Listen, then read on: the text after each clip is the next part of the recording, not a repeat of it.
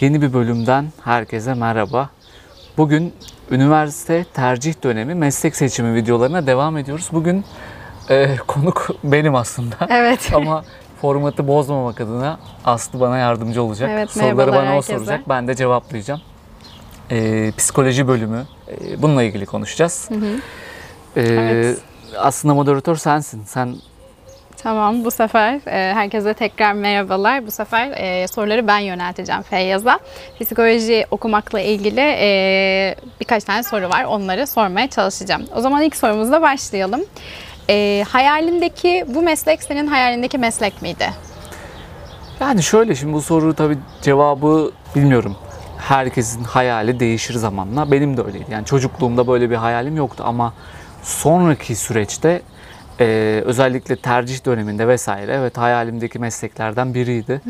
Ama hani herhalde değil olarak cevaplamak benim için daha doğru olur. Çünkü hayatımın çok büyük bir bölümünde ha, böyle bir fikrim yoktu. Daha psikolog sonra olayım diye. gelişti Evet yani çok da ben e, zaten çok başarılı bir öğrenci de değildim yani akademik olarak. E, sonradan biraz e, treni yakaladık diyelim hani son dönemlerde.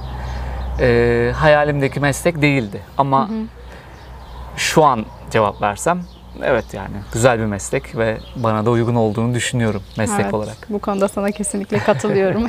Seni az çok tanıyan biri olduğum için.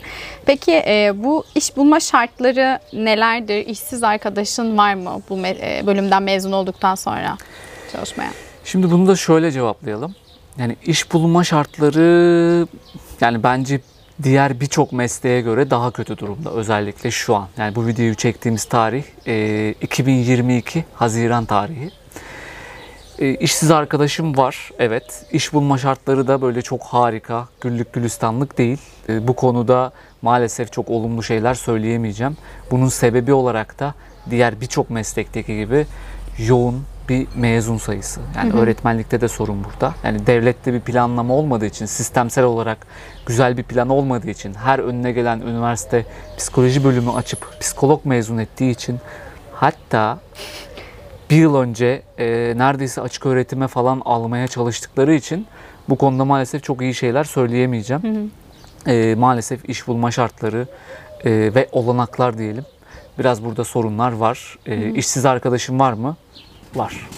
Evet. Bir de şey olayı da var. E, sizin bölümde farklı bölümlerden mezun olup eğitim alıp yine bu mesleği yapmaya Aynen çalışanlar öyle da evet. ona da Onu değinmek iyi istedim. hatırlattın. Yani şöyle e, bir meslek kanunumuz henüz olmadığı için, yeni bir alan olduğumuz için maalesef bir sürü şarlatan, bir sürü sıkıntılı tip. Geçenlerde mesela bu e, donat donat diyen bir ablamız vardı belki e, şu an Sağdan, video soldan. izleyenler eminim bilenler çıkmıştır aramızda. O tarz kişiler bizim alanımızı işgal ediyor maalesef. Yani bunun dini boyutu da var. İşte enerji terapistleri var, yok bilinçaltılar var, bilmem neler var. Evet. Bunların hepsi çok büyük bir şarlatanlık ve bizim alanımız işgal ediliyor ve böylece ne oluyor? Bir pasta var ve bizim oradaki payımız hep daralmaya başlıyor. Maalesef yani bu konuda e, biraz dertliyim yani. Tamamen bununla ilgili bir saat konuşabilirim ben. Mesela örneğin işte Diyanet'in manevi rehber adında bir kolu var. Yani çok saçma bir şey. Yani ne alakaysa. Dünya, dünyanın hiçbir yerinde böyle şeyler yok. Bizde maalesef böyle şeyler var. Bizim alanımızı işgal ediyorlar. Ee, beni izleyen meslektaşım varsa da şu an anlıyordur beni. Ee, bu bölümü seçecek kişiler de yani şu an böyle biraz düşünmeye başlamıştır. Böyle çok biraz negatif başladık. Ama böyle cevap verebiliriz Bir de herhalde. şey- hatırlıyorsan hatta geçenlerde ben birisine Instagram'da bir e, kadın vardı psikolog değil E, ama psikoloji işte çift terapisi yapıyorum çocuk bilmem ne bir sürü şey e, işte cinsel terapi vesaire yazmış. E, özellikle kadına yazdım dedim ki ne mezunusunuz hani E, ondan sonra psikoloji mezunu musunuz dedim. Hayır psikoloji mezunu olmama gerek yok dedi ben bunların eğitimlerini zaten aldım vesaire falan hani bu şekilde yazmıştı ve o kadar çok takipçisi var ki çok profesyonel bir şekilde çalışıyor eğitimler almışlar işte belli bir kişilerden o eğitimlerin isimlerini Ya bu da sıralıyor şöyle yani. bir konu. Bunlar tamamen e, dolandırıcılık aslında ama belli bir kanun, düzen, nizam olmadığı için, meslek kanunumuz olmadığı için bu kişiler evet şikayet edilebiliyor. Çok düşük cezalarla hayatlarına devam ediyorlar. Yani insanları kandırmaya devam ediyorlar.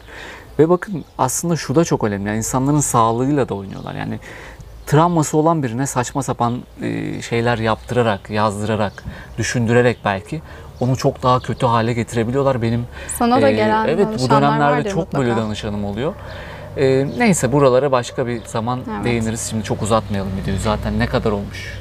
5-6 dakika oldu bile. Tamamdır. Kendi bölümün olunca biraz Evet, daha evet. torpil alıyor.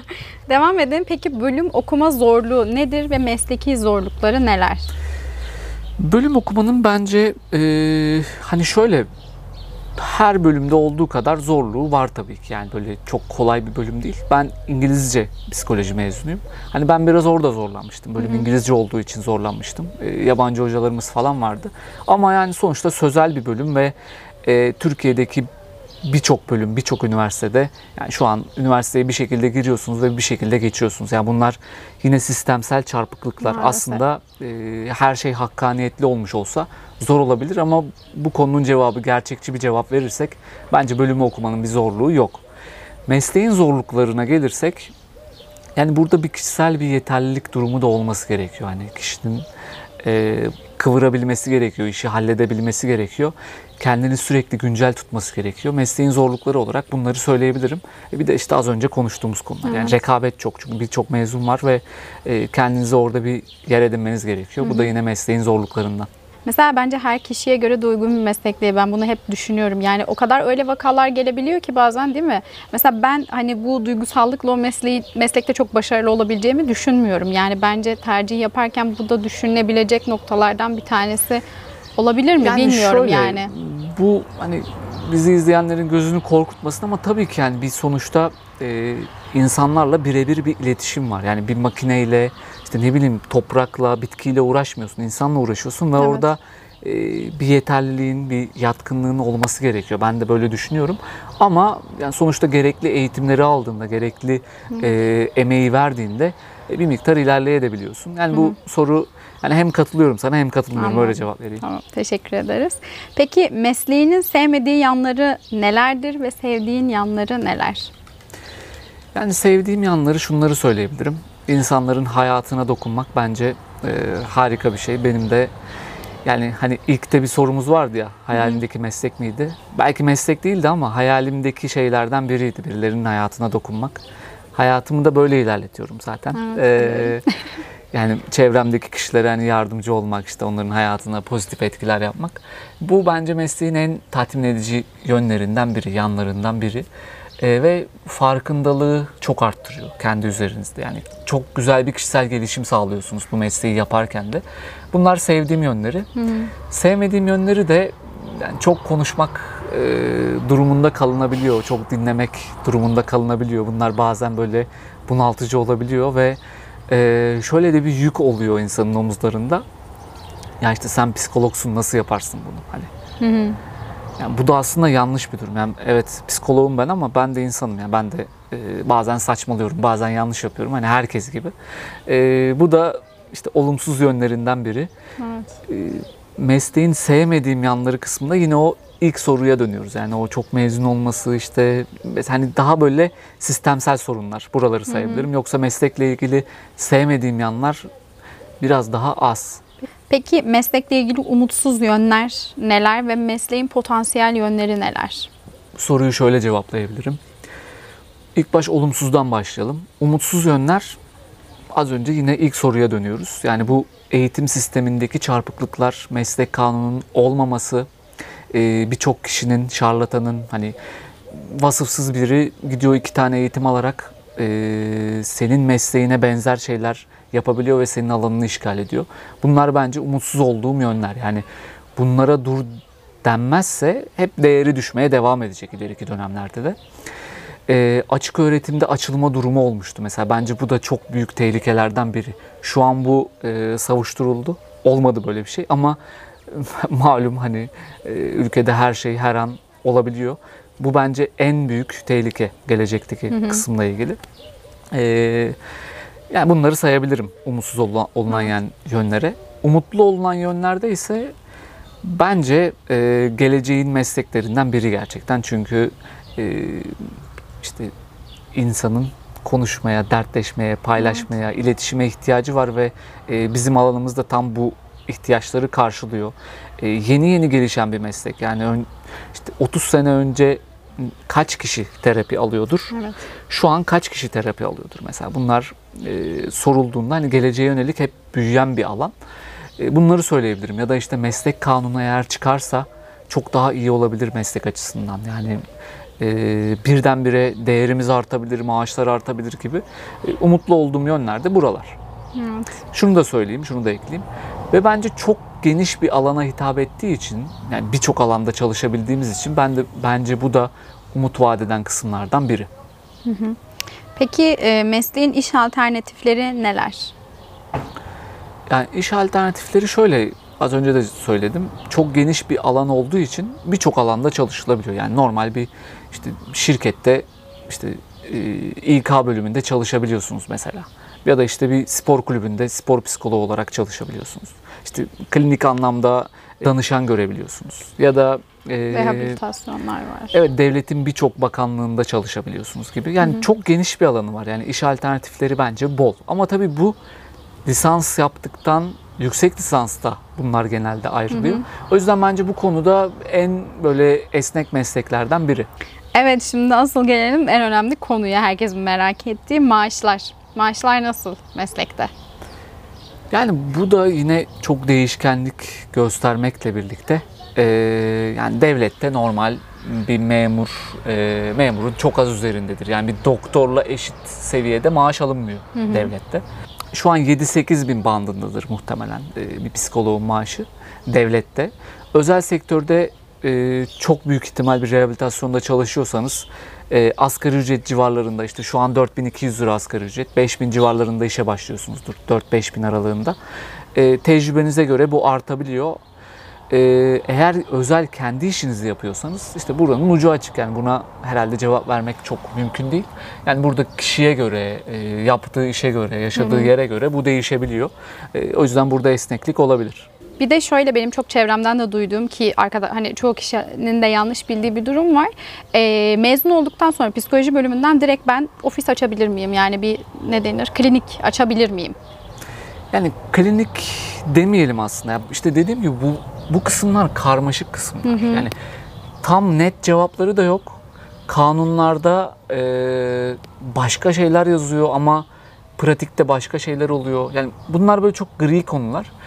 Hani net şeyler söylemek de istemiyorum çünkü hem değişebiliyor hem e, birçok böyle havada kalan durum var. Ama şöyle söyleyebilirim.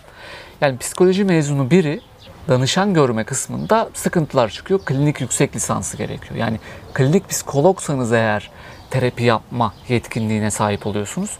O da yetmiyor. Eğitimler lazım. Ofis açma konusu da o da yine ayrı bir mevzu. Burada e, işte bir önce gidiyorsunuz bir muhasebeciden bir işte vergi levhası alıyorsunuz. Bir danışmanlık ofisi açabiliyorsunuz. Burada da hekimler dışında sağlık e, alanında çalışan kişiler gibi böyle bunun bir kodu var. Şu an tam hafızamda yok. E, bunu bir muhasebeciden, işi bilen muhasebeciden öğrenebiliyorsunuz. Böyle ilerliyor süreç ama burada da işte klinik yüksek lisansı ve yeter, yeterli yetkinlik gerekiyor. Yani konuya hakim olmanız gerekiyor. Önüne her gelen bunu açmaması gerekiyor. Tabii bu işin kural, nizam, böyle ama. uygun kısmı. Ama ne oluyor? Tabii ki böyle olmuyor. Yani bırakın e, psikoloji mezunlarını herhangi bir işte lise mezunu biri bile gidip Aile Bakanlığı'ndan ya da işte belirli eğitimler alıp ya işte ben e, psikologluk yapıyor yani açıkçası psikologçuluk oynuyor. E, bunlar ilk başta da bahsetmiştim mesleğin sıkıntılı kısımları. Evet ve gelelim son soruya. Tekrar seçim şansı olsa bu mesleği seçer miydin? Bence zor bir soru. Evet yani muhtemelen seçerdim. Şu an memnunum, seviyorum mesleğimi.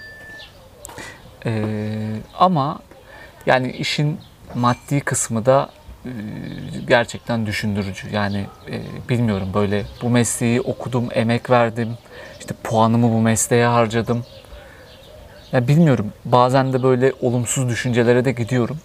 Hani herhalde geriye dönsem şunu söyleyebilirim. Geriye dönsem ve tekrar e, bir seçim yapma şansım olsa muhtemelen tıp okurdum. Sonrasında da psikiyatri alanında uzmanlığımı alırdım. E, sanırım yolumu böyle çizerdim.